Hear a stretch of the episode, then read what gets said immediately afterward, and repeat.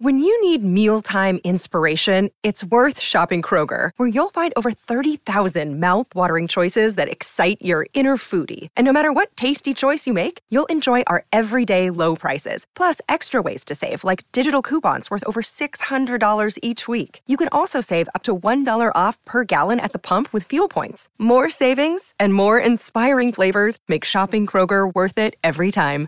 Kroger, fresh for everyone. Fuel restrictions apply.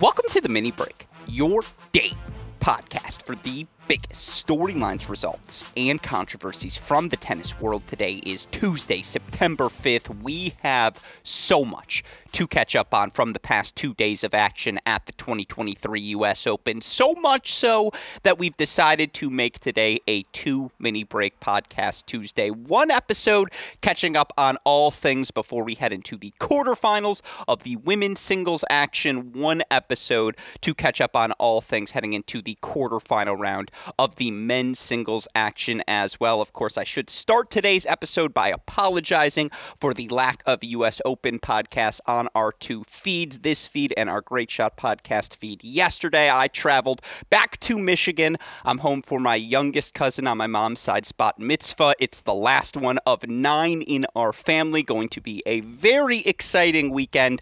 But of course, we have an exciting week, our final week of Grand Slam tennis ahead. So I promise Monday, the exception, not the rule. That will be our only day this week without a podcast. We'll make up for it here today by again featuring a two mini break podcast Tuesday. One episode catching up on all things women's singles action, one episode catching up on all things men's singles action. This show is going to focus on the women's side of things and boy, do we have a lot to discuss here on this episode. Obviously, the biggest storyline of the round of 16, the elimination of world number one defending champion and top seed Iga Swiatek. She now moves to 0 4 in her career against Jelena Ostapenko, the 26 year old former French Open champion. Stunning at times in a three set victory over the world number one. Now, it wasn't the best day at the office for Iga Swiatek, and there were certain tactical things I noticed that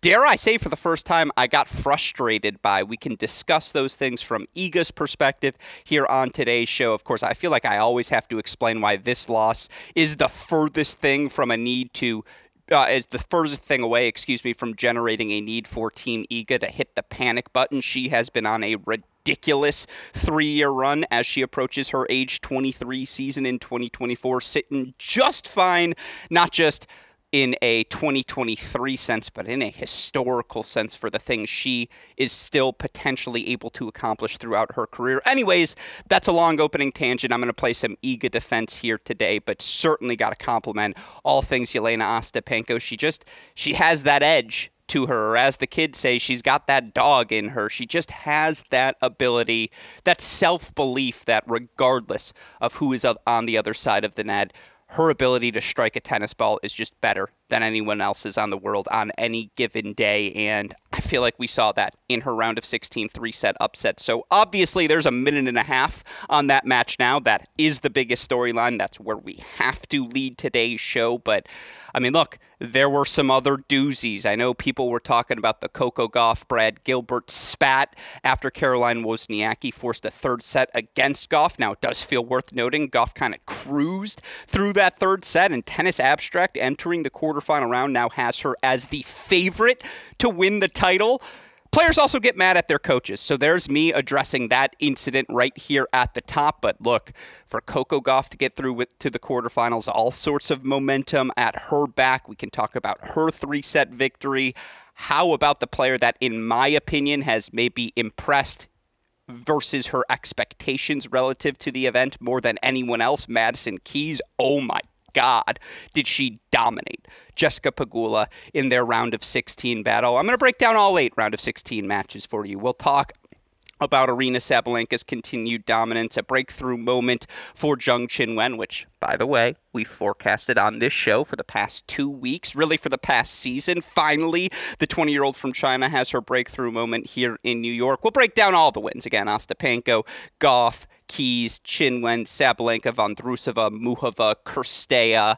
It's a really fun quarterfinal field in this women's draw, and I want to set the scene for all of you listeners. Again, not just break down those eight round of 16 matches, but offer brief previews for each of those quarterfinals as well. We'll get back to previewing matches on our Great Shot podcast feed here on Tuesday for all of Wednesday's matches. But again, brief quarterfinal previews for all of these women's singles quarterfinals plus round of 16 recaps. That's going to be the agenda here on today's show. Of course, a shout out to all of you listeners for tuning in day in, day out. A shout out to our dear friends at Tennis Point as well. Tennis-point.com. The promo code is CR15 for all of the latest and greatest products in the tennis world. By the way, happy belated Labor Day to all of you here in the United States that I don't know if that's a, a, holiday we celebrate other than everything's closed for the day and we kind of all have the day off. So I hope you all enjoyed your Labor Day. I know in my home state of Michigan, it's post Labor Day that most schools get underway. So if you are someone in school listening to this show,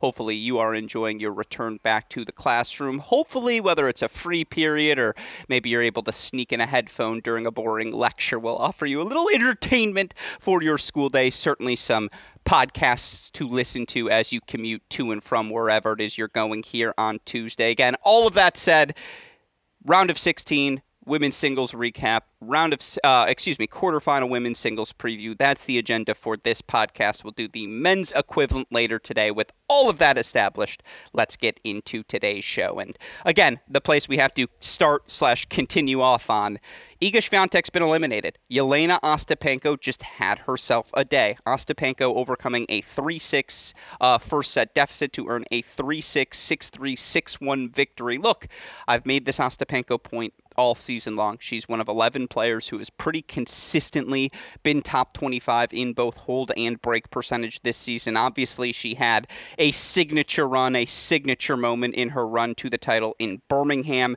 back on the grass courts. Now, we were still waiting for that signature. Well, it's tough to say because we saw this level from her at a major on hard courts earlier this year, right? Ostapenko sort of put together this same performance in a round of 16 straight set victory over Coco Gauff in the round of 16 in Australia. Hadn't done much at the major since second round exit Roland Garros, second round exit Wimbledon, but Look, obviously, we know this is the sort of tennis Jelena Ostapenko is capable of playing, and her win percentage this season, 65.3%. It's the second best of her career, trailing only that breakout 2017 season. Now, it does feel worth noting she's improved her win percentage in each of the past four seasons. And look, Ostapenko came out so hot we knew her ceiling from the time she was maybe even 15 years old if you followed the juniors, certainly 16, 17 when she started to compete at the tour level. She's 19 years old or maybe had just turned 20 when she won that French Open title back in 2017.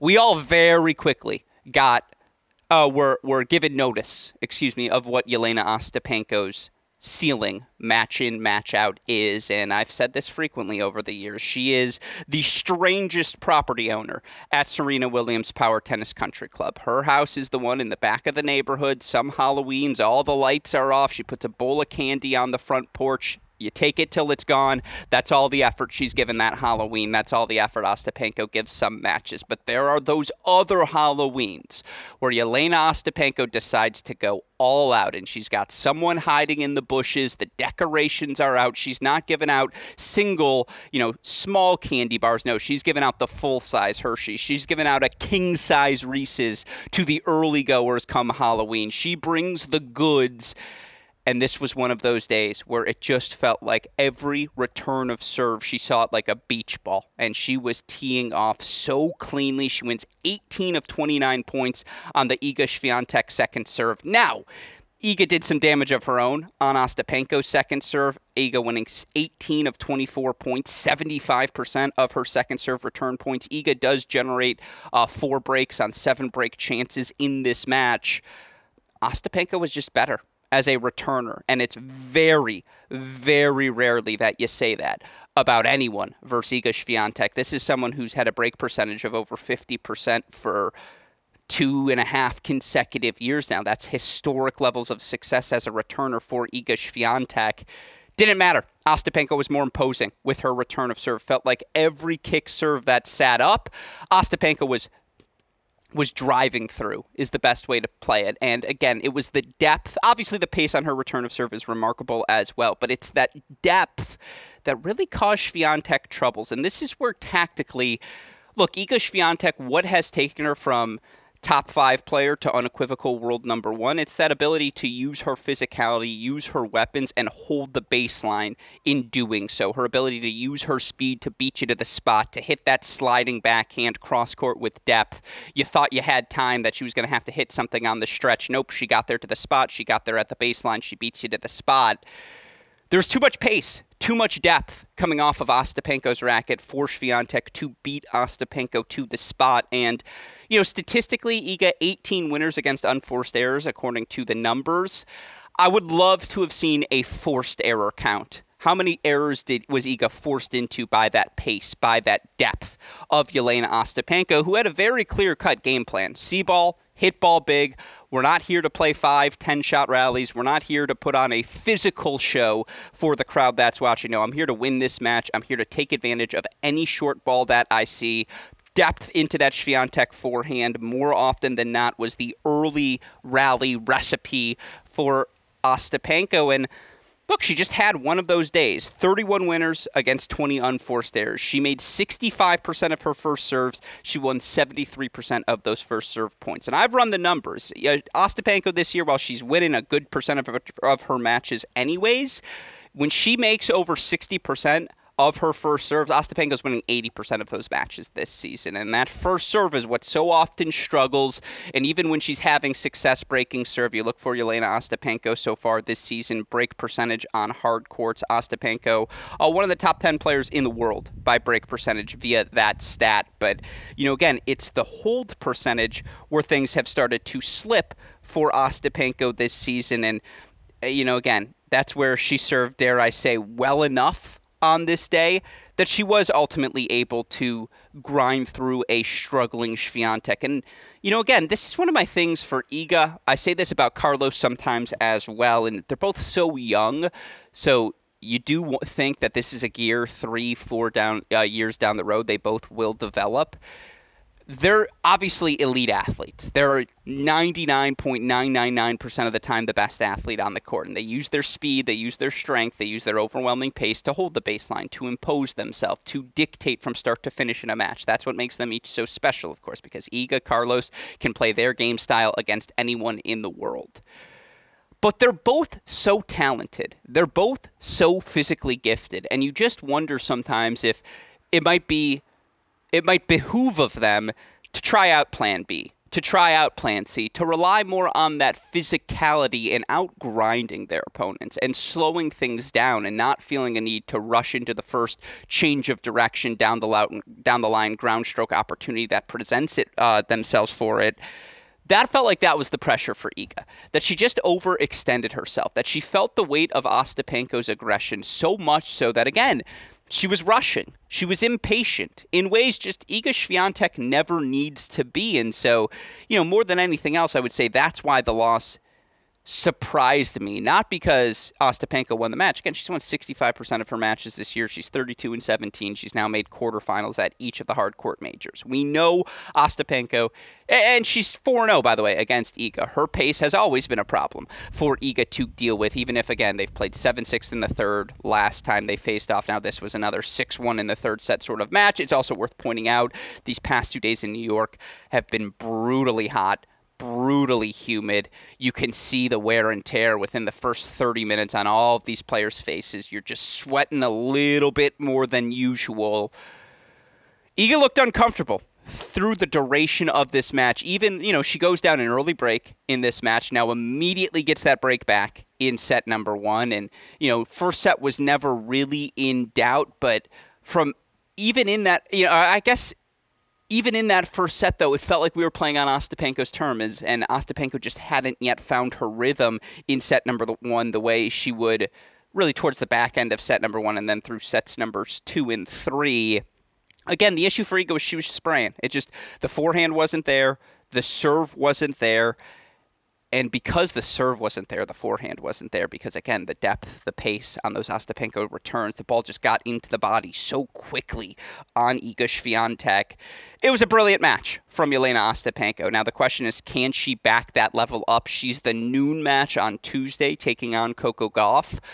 Gauff, obviously, who we're going to get into in a second, three set winner over Wozniacki. She played earlier in the day. She has about six to eight hours more of rest. Now, I don't think that's going to make the biggest difference in the world because, again, more than anything else, I look at Ostapenko and I say, well, this is her fourth consecutive three set match. She's played three sets against Paolini, Avanesyan, Barra, uh, uh, Pera, and Swiatek.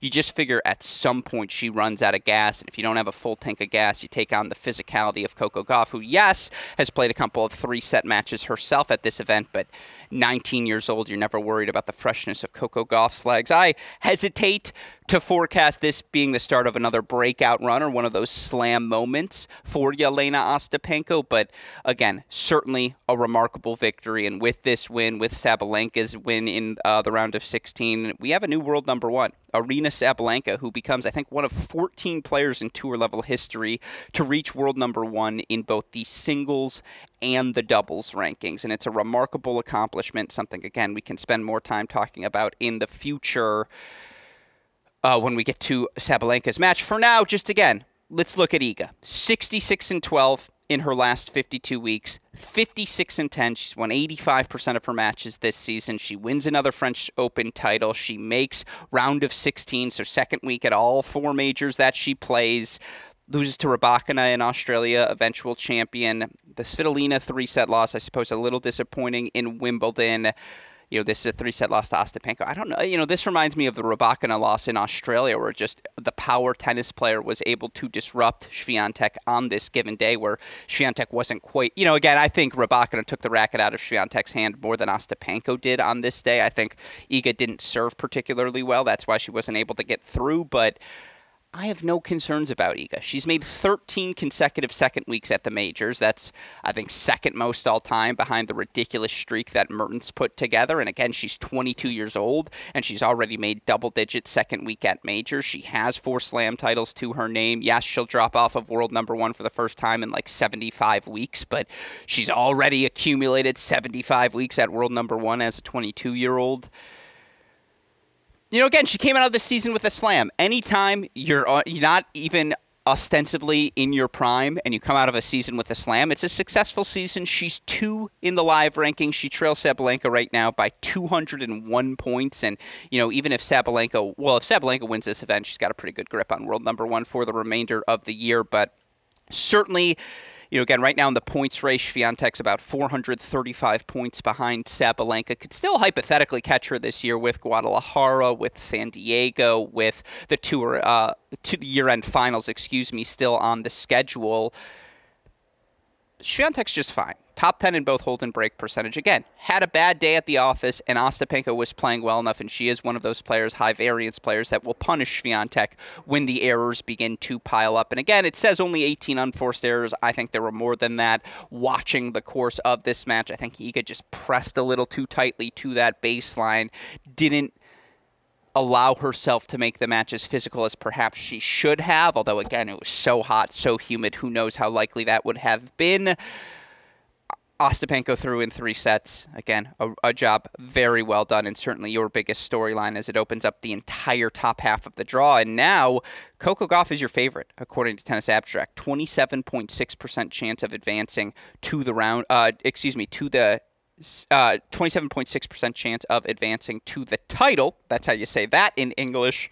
Look, again, good performance for her. Ultimately, a three set win 6 3 3 6 6 1 over Caroline Wozniacki.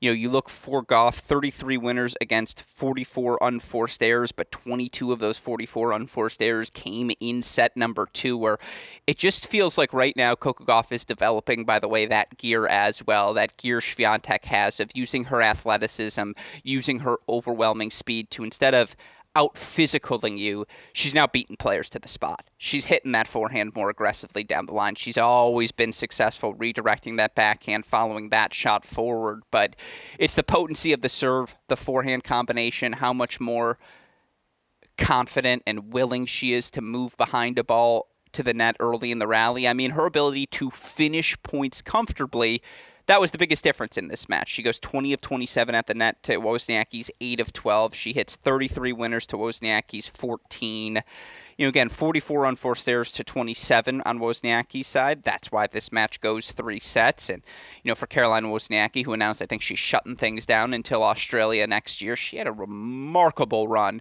reaching the fourth round of this U.S. Open, getting, you know, real top 20 win over Petra Kvitova, getting a real three set win over a very much informed Jennifer Brady, now pushing Coco Gauff to the brink.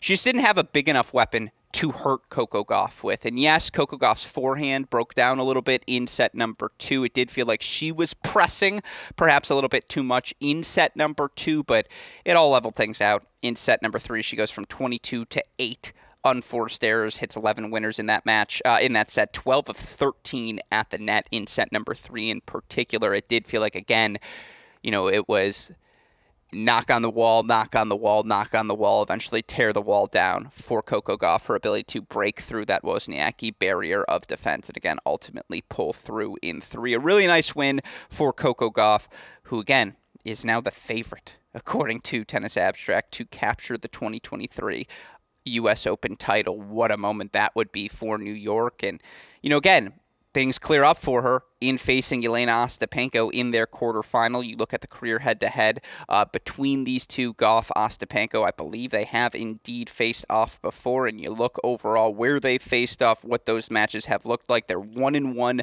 uh, so far. Uh, excuse me. Ostapenko 1 0 against Gauff so far this year, beating her at the Australian Open. Gauff, a three set win over Ostapenko. Indoor hard courts in a final at the end of 2019 in Linz.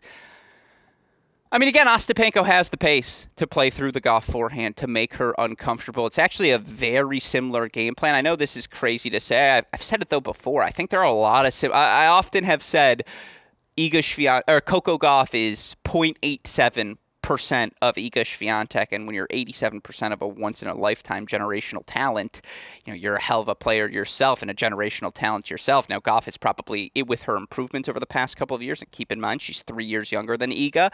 She's probably lifted that number to 93% of Iga at her peak.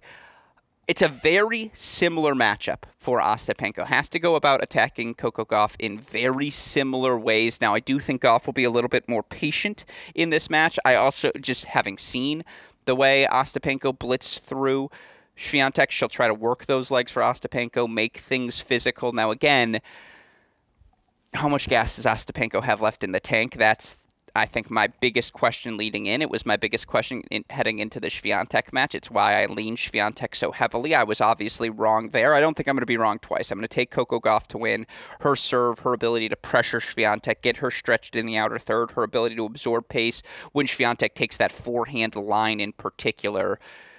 I think Coco Gauff's ready for this matchup. I think this is the one she gets through comfortably, and then she's into the semifinals, and now Coco Gauff's a part of championship weekend, and the entire tennis world benefits from that fact. I not that we wouldn't have benefited from having Iga as well. I'll take Gauff over Ostapenko in quarterfinal number one. Gonna go a little bit quicker through the rest of these. Let's move over to my next most fascinating result. We're gonna stick with the Americans. We had four Americans in action. Uh, two and two overall on the day. Gauff winning, and then of course we were guaranteed a second win with Madison Keys, Jessica Pegula going head to head.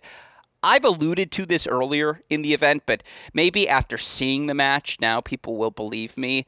Madison Keys is playing the best tennis of her career in 2023. Like the numbers say it, and now so unequivocally at this U.S. Open, the eye test says it as well. If you watched her blitz through uh, her opening two round matches. If you watched her outpower Ludmila Samsonova in round number three, seeing Keys dominate in what was ultimately a comprehensive 6 1 6 3 straight set victory over the definitive world number three and Canada champion in Jessica Pegula. it was vintage keys. It's why she has Serena Williams Power Tennis Country Club adjacent level power. It's why she gets the invite on weekends and can come hang out at the club. She was very clear. First five shots, I'm moving forward. I'm hitting something big. I'm coming to the net if the opportunity presents itself. She was not there to play around. She was not there to try to out physical Jessica Pegula. She was not there to try to wear down Pegula, not necessarily in a physical sense, but attack a backhand specifically, attack a forehand specifically. There was no clear cut tactic other than see ball, hit ball big, move forward behind it and right now, Madison Keys is executing that game plan at an elite level, even better, I would say, than Elena Ostapenko has executed uh, executed it against Iga Swiatek. I mean, it was breathtaking stuff for Pegula. I know it says 21 winners against 19 unforced errors. The biggest number is Jessica Pegula hit only six winners in the match. She was two of nine moving forward to the net. She was broken in five of her what? What's what's seven plus nine? Sixteen. She was broken in five of her eight service games. You know, she generated one break point for herself. She managed to get that break uh, in set number two. I believe was when that break came. Yeah, set number two is when that break came. Set number one, a clean sheet for Madison Keys, who, by the way, 13 of 15 on first serve points in that opening set, speaks to, again, how dominant, assertive she was with the first strike. I mean, I know I used this phrase earlier. She's just seeing the ball like a grapefruit right now. She's moving extraordinarily well. She was able to extend some rallies anytime Pegula threw in a slice. It was unloaded down the line by Madison Keys. She was blitzing the forehand return of serve, in particular on the deuce side down the line so well. There was, you know, you could see the resignation in Pegula's face in the post match handshake. It was just one of those days or someone in Serena Williams Power Tennis Country Club or adjacent to it as Madison Keys is, she just took the racket out of Jessica Pegula's hand. And look, 30,000 foot view, it's a very disappointing loss for Pegula. She had been one of the, I mean, she is one of the definitive players of this 2023 season. Fourth in the points race, fourth in the live rankings now. She'll fall behind Elena Rybakina after this result. She's going to make the year end finals. She's put together another top end, top eight season. She's kept herself in that top tier mix all year long, regardless of surface.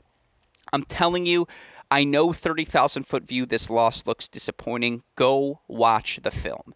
This match has everything to do with Madison Keys, who, by the way, now back to back quarterfinals for Madison Keys at the majors. She did it at Wimbledon. Now she does it here at the U.S. Open. I believe she's it's her 10th quarterfinal at the majors in her career. Anytime you get to double digits, that's a special number. By the way, Coco Gauff, the first American teenager, I believe, and I, all these stats, as always, courtesy of our friend Opta Ace. Over the past couple of days, you look for Coco Gauff in reaching the the quarterfinals again. She goes on an elite list uh, list of like Serena, Venus as teenagers to do it you know, again, you look for uh, Ostapenko in beating, uh, or excuse me, not for Ostapenko. You look uh, for Madison Keys again in earning this victory uh, over Jessica Pegula. She has indeed reached her 10th career uh, Grand Slam quarterfinal. She's the 16th U.S. player to do it. She equals Andrea Jaeger, Nancy Richey with such a tally. Again, double digits is the real deal. And with her and Gauff both reaching the quarterfinals, I believe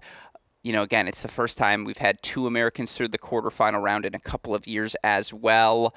Actually, that might not be true. I think we got Gauff and Pegula through last year. Anyways, shout out Opta Ace for the stats. I apologize for losing the thread there. We got a lot of tennis to catch up on. Again, one of my biggest takeaways, Coco uh, Madison Keys was just oh my god. It was just one of those days where the forehand the backhand they were blitzed. And you know now that she's beaten pegula things start to open up a little bit for her right? As she's going to take on a marketa vondrousova who knocks out former ncaa singles champion dear friend of the program final american peyton stearns in three sets. You look uh, for vondrousova on the day overcomes it a first set deficit earns a 7-6 uh, excuse me 6-7 6-3 6-2 victory you know, unfortunately, we saw the emotion. Uh, Vondrousova forced to pull out of doubles with Barbara Strycova. Strycova, of course, the former slam champion, the veteran, playing her last U.S. Open. So you could tell how much it hurt Vondrousova to have to make that decision in order to keep her singles chances alive in order to recover a little bit more. Hope she gets healthy because, you know, she said it playing as much tennis as she has this season, the heaviness of the balls they're now using in these hard court events, she's got some elbow pains. And you could tell it was really difficult, especially in set number one for Vondrousova to deal with the overwhelming pace that Peyton Stearns presents. Her serve, her forehand, their top 20, uh, top 25 weapons on hard courts. And you know, again, the physicality she brings, the energy she brings. It felt like for the first time in New York, Stearns finally had an American crowd that recognized who she was, the opportunity she had created for herself, and, you know, got in on her energy, got in on her enthusiasm. After every winner, you heard the Peyton chants, they were giving her support you know, you could see Vondrousova struggle with that. You could tell she was playing a little bit not to lose more so than playing to win in that first set. A lot of forehand slices that were just kind of lofted up and, you know, gave uh, gave Stearns all sort of time to run around and hit her forehand freely. That said, I keep talking about the conditions in New York. It was hot. It was steamy. Stearns just ran out of legs. 52 unforced errors in the match. 22 of them came in set number three. That's against just seven winners she hit in the set as well. 20 total winners overall in the match.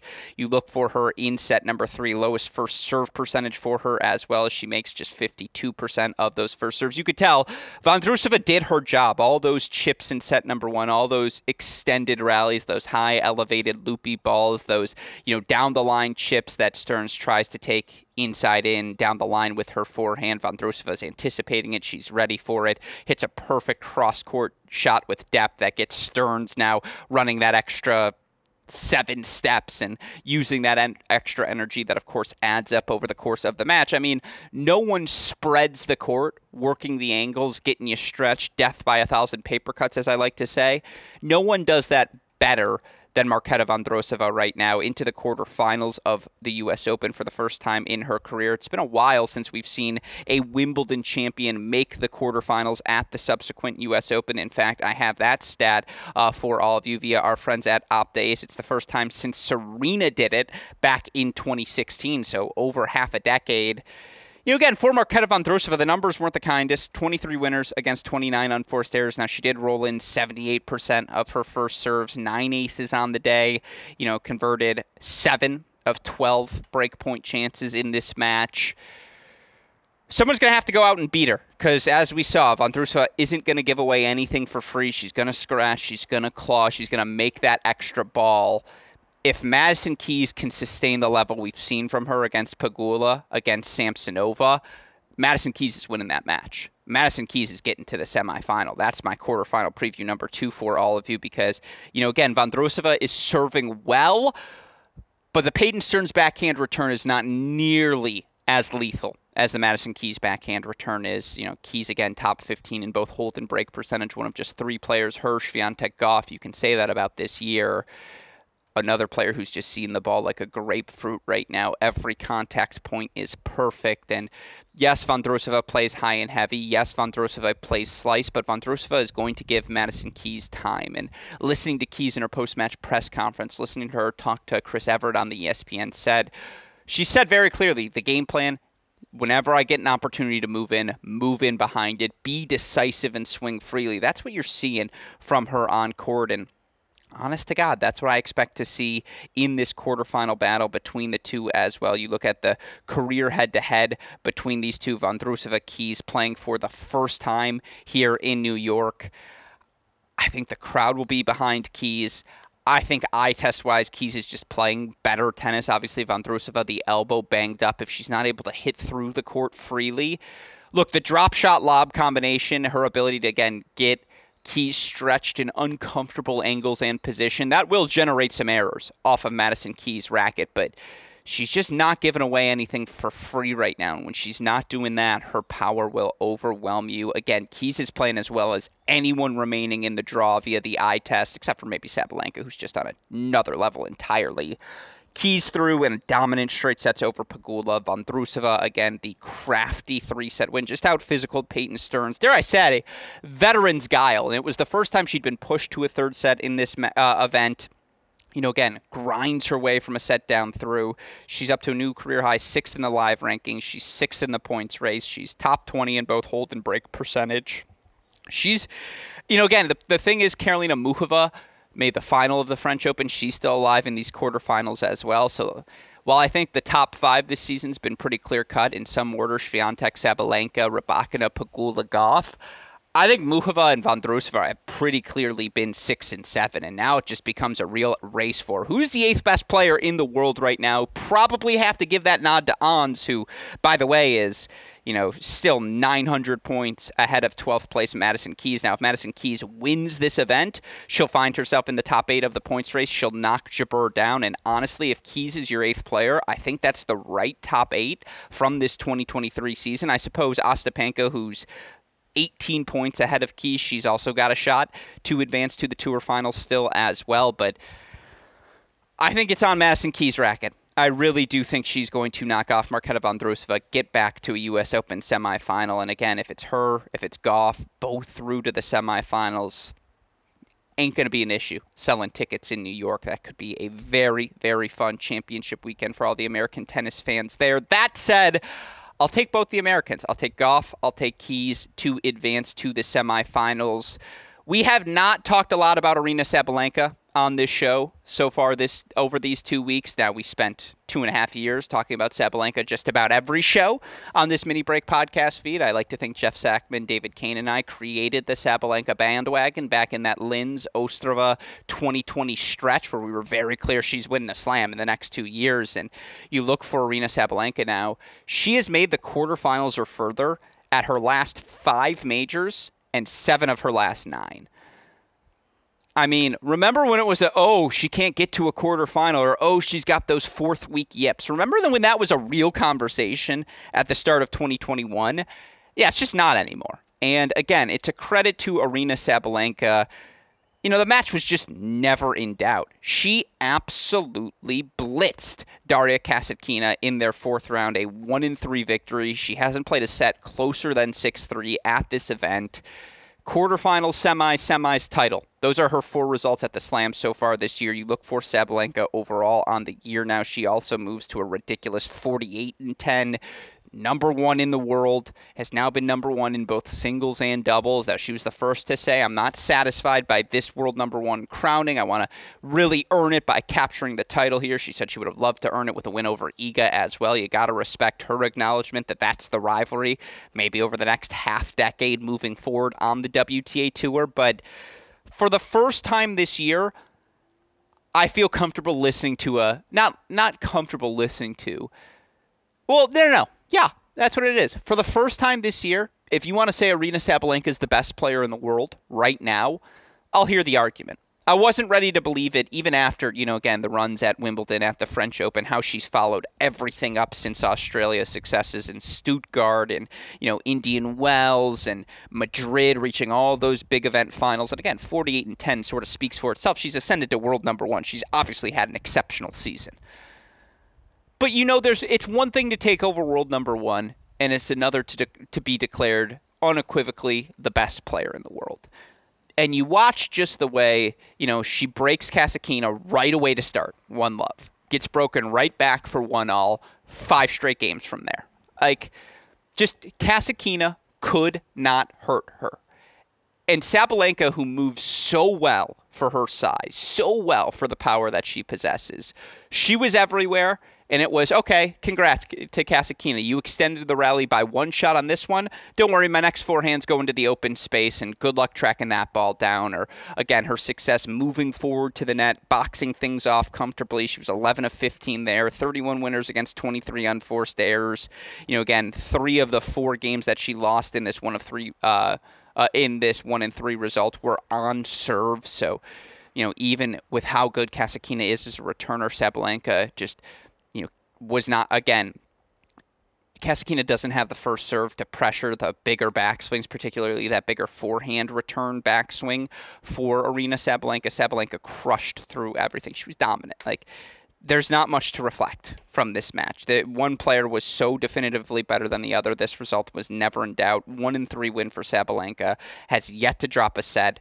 Cruises into a quarterfinal match with, by the way, a player I predicted would reach the quarterfinals of this event. Not to give myself props, but I'm almost relieved because I had said all year long 20 year old Zheng Qinwen has all the characteristics to be a top 10 player on the WTA Tour for the next decade plus. The the serve, the pace, the heaviness of shot, not just you know not just the pure power she plays but the top spin she's able to generate the different attacking angles she's able to produce drive on the backhand wing cross court or line the loopiness of her forehand that ball comes in high and heavy as just a different sort of pace to throw you off. She started mixing in the drop shot. Obviously she's been a top 15 server now for the majority of the past two years and even if the technique of that serve isn't great the pace itself is certainly noticeable. The action she can get on the ball you know, she faced someone in Ons Jabeur who had just had to go to war through her first three matches. Six and five with Osorio, or five and six, excuse me. Three sets against Noskova, three sets to advance a survival in round number three against Bouzkova as well. You know, Qin Wen overwhelmed her by matching the physicality of those three earlier Jabeur opponents and by having a little more chutzpah behind her ball as well. Now, Qin Wen only made 40% of her first serves in this match. That's why her getting through two and four, it was a little surprising. But it's also noted, you know, again, Jabeur 33 unforced errors against 17 winners in this match. Jabeur only made 48% of her first serves. Jabeur, you know, again, despite facing someone hitting, making only 40% of her first serves, was only able to generate five break points for herself. Now she broke three times, but you know, Qinwen six of 12 on break point chances. There were what 18 games in this match, nine total breaks of serve, solid, solid returning games for each of these players. Qin Wen was the more explosive. Qin Wen was the more dynamic. Qin Wen was the fresher of the two. And again, with the margins as thin as they are right now on the WTA Tour, that's why I said, you know, from a schedule standpoint, it always looks like things were opening up for Zheng Qinwen. Even after rounds one, round two, you could just see the pathway for her to reach the quarterfinals were there. And after tough three set wins over Kanepi, after almost handing things away to Bronzetti from a set and a break up, forced into a third this was Qin Wen's best performance. Eh, eh, first serve aside, this was her best baseline performance of the event. And I like to think she showed off what I've been reiterating all tournament long. Not only does she have that pace, but there's an underlying physicality. I think very quietly, Qinwen is actually at her most comfortable when she's six feet behind the baseline, when she's grinding, elevating shots, extending rallies that's what she was able to do. Obviously, uh, in this match against Jabeur, just felt like the first slice and the first strike it wasn't there for Jabeur, who again had a sloppy, sloppy performance. Now, for her to even grind her way to the fourth round, given you know the illnesses she faced, the adversity she faced in her opening matches, I do think in a vacuum, this was a successful slog for Ons Jabeur at this 2023 U.S. Open. That said, fourth round exit. Uh, that means she's in a little danger. If Keys gets hot, if Ostapenko gets hot down the tournament's home stretch, she's sitting at seven in the rankings as well. Muchova can pass her with one more victory at this event. And again, she'll play here on Tuesday. So, Jabeur's in a little bit of trouble. Could fall out of the top 10 this year if she doesn't continue to play matches, doesn't play Guadalajara, doesn't play San Diego, which will be fascinating to see what she does given the various nicks and bruises she's picked up this year. But, you know, again, that's a really good win for Zheng Qinwen. And, you know, unfortunately for Qin Wen, I just she runs into the buzzsaw that is Aryna Sabalenka, and Sabalenka's just been so good. Like again, the separation of Sabalenka, Keys, and the rest of the field, they're just playing a different level than everyone else right now. I do think they're on a collision course in the semifinals. I do think those are the two best players I've seen with my eyes from the start of this event. It's power versus power. Sabalenka's just been executing better. If if Qin Wen only makes 40% of her first serves against Sabalenka, Sabalenka is going to slaughter her because Sabalenka has just been untouched so far. She's so confident, she's so fluid, and she got the big victory, right? She she gets the win to consolidate her world number one position, beating Kasatkina in a definitive hour-long straight set match. First career head-to-head between the two. You know, again, I worry that big backswing, that big loop on the forehand side for Qin Wen. Sabalenka is going to be able to expose that with her power, going to be able to attack that side on the serve in particular. You know, again, Qin Wen likes. Uh, backhand to backhand exchanges will be fun. Qin Wen has the athleticism to extend matches. She hits the ball as well. You know, again, I think there's a, a top tier of movers on the slide in the women's game right now. I think Swiatek's 1A. I think Gauff is 1B. I think Qin Wen is 1C. And then I actually think there's a delta towards everything else. I think those three actually hit the ball that well. They drive through the ball that well when they're sliding from behind the baseline in defensive positioning. Qin Wen's the sort of athlete that, again, at least has the firepower, the pop for the first time in this event to do some damage to Sabalenka. It's also been an ideal draw from a matchup perspective for Sabalenka in the sense that she's yet to face anyone who can really hurt her. Sabalenka's getting through. I think we're getting the, the the fireworks of Sabalenka Keys in the semifinals, and you know, again, I think that match is at least a one tiebreaker, sort of three set thriller. A lot of holds of serve, a lot of first strike tennis. I expect Sabalenka to advance. And then, last but certainly not least, and I'll be sure to spend more time on these two ma- uh, two players when we get to our quarterfinal breakdown. How about Karolina Muchova? Healthy this season for the first time in what two two and a half years she finals the french open you know you look at what she was able to do at wimbledon i know she got knocked out three sets there but subsequently what i, I said wimbledon excuse me what she was able to do in cincinnati making the finals there now into the quarterfinals here at the U.S. Open, and you look for Karolina Muchova now overall. She's made the quarterfinals at all four majors. It's her first U.S. Open quarterfinals. She's made semis Australia, finals French, two quarterfinals for her at Wimbledon.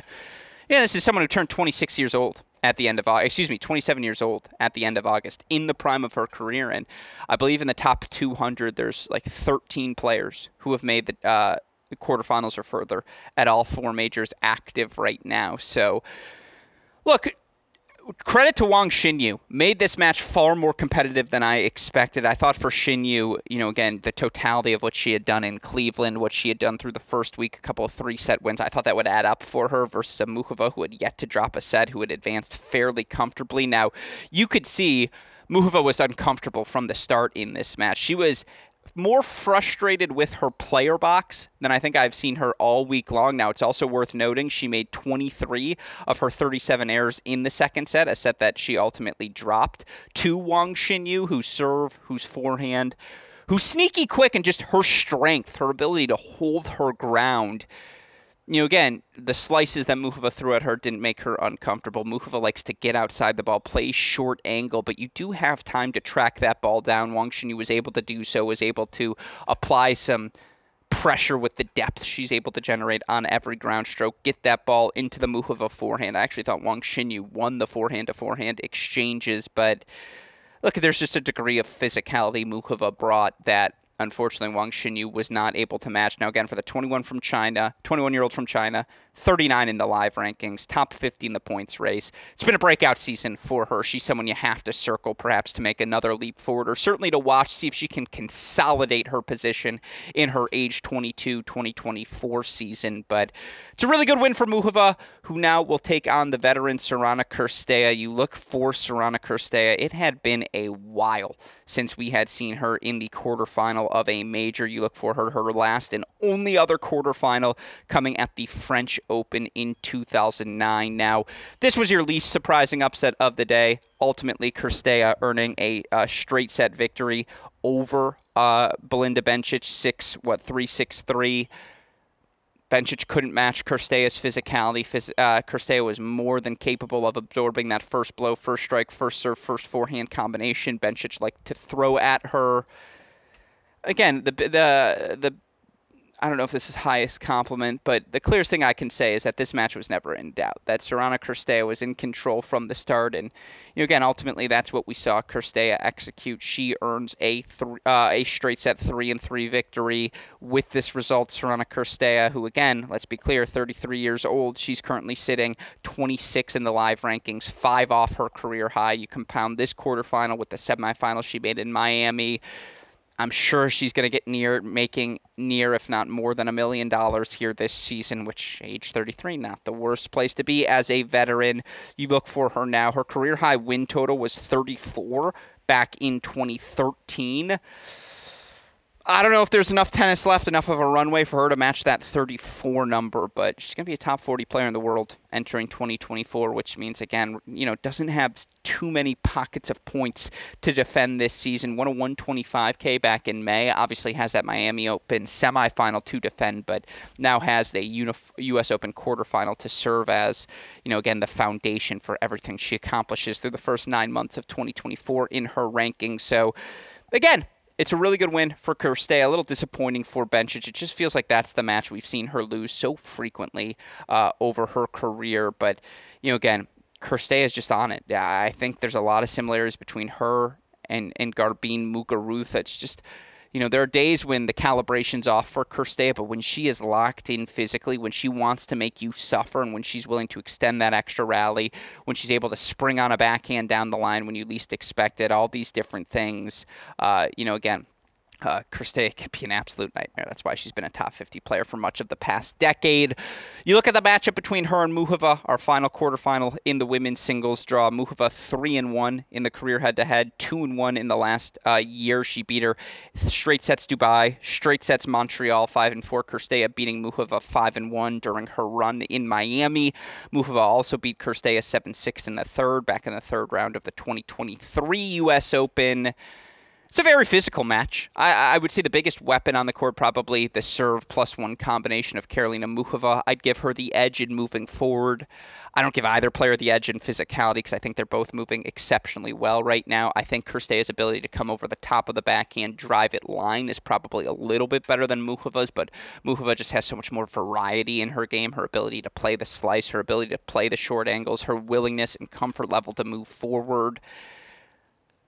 I just don't know if Cirstea, as well as she is playing, as good as she is at everything, it just feels like you need to be great right now to beat Karolina Muchova. You have to be better at her than something. You have to have something you can constantly pick on, whether it's pace through her forehand or, you know, again, an ability to punish anytime she leaves a slice hanging. That's just not Cirstea's game. I, while I think this match is going to be two hours, I think it could be a four and four, four and five affair. I feel pretty confident that Karolina Muchova is going to get through. And again, by my predictions, it would be Gauff versus Muchova, Keys versus Sabalenka. Unequivocally, four of the 10 best players we've seen in my opinion, in this 2023 season. If that's what we're blessed with for our final Slam Championship weekend, sign me up for that right now. Again, all the matchups are good. And you look according to Tennis Abstract one more time Gauff, a 71.2% favorite, Sabalenka, 72% favorite, Vondrousova, a 57.7 favorite over Keys, and Muchova, a 67.6% favorite over Cirstea that's my thoughts on everything that's happened. Again, Iga Swiatek knocked out. That said, I do think for the first time we can say the best player in the world in 2023, Aryna Sabalenka. She is still alive in this event. You've got other top tenors again, Gauff, Vondrousova, Sabal, uh, excuse me, Gauff, Vondrousova, Muchova, Keys, in my opinion, have all been top 10 if not top 12 players during this season. You look for Keys again, back to back quarterfinals. Her case is probably the thinnest, as she doesn't have a major final like the others do, but look at the stats win percentage, career high, top 15 in both hold and break percentage. We're in a really good spot heading into this second week, this championship stretch of the 2023 U.S. Open. And again, as I promised at the start, we will be back every day remaining this week to talk about everything that happens at this year final major, this year's final major. Of course, we will also be back here in a little bit to catch you up on all things happening in the men's singles draw. Of course, a shout out as always to our super producer Daniel Westoff for the of an editing job he does day in, day out, making all of this content possible. A shout out as well to our dear friends at Tennis Point tennispoint-point.com. The promo code is CR15 for all of the latest and greatest products in the tennis world. With all of that said, for our fantastic super producer Daniel Westoff, our friends at Tennis Point, from all of us here at both Cracked Racquets and the Tennis Channel Podcast Network, I'm your host, Alex Gruskin. You know, we say that's the break, and we will talk to you all later today. Thanks, everyone.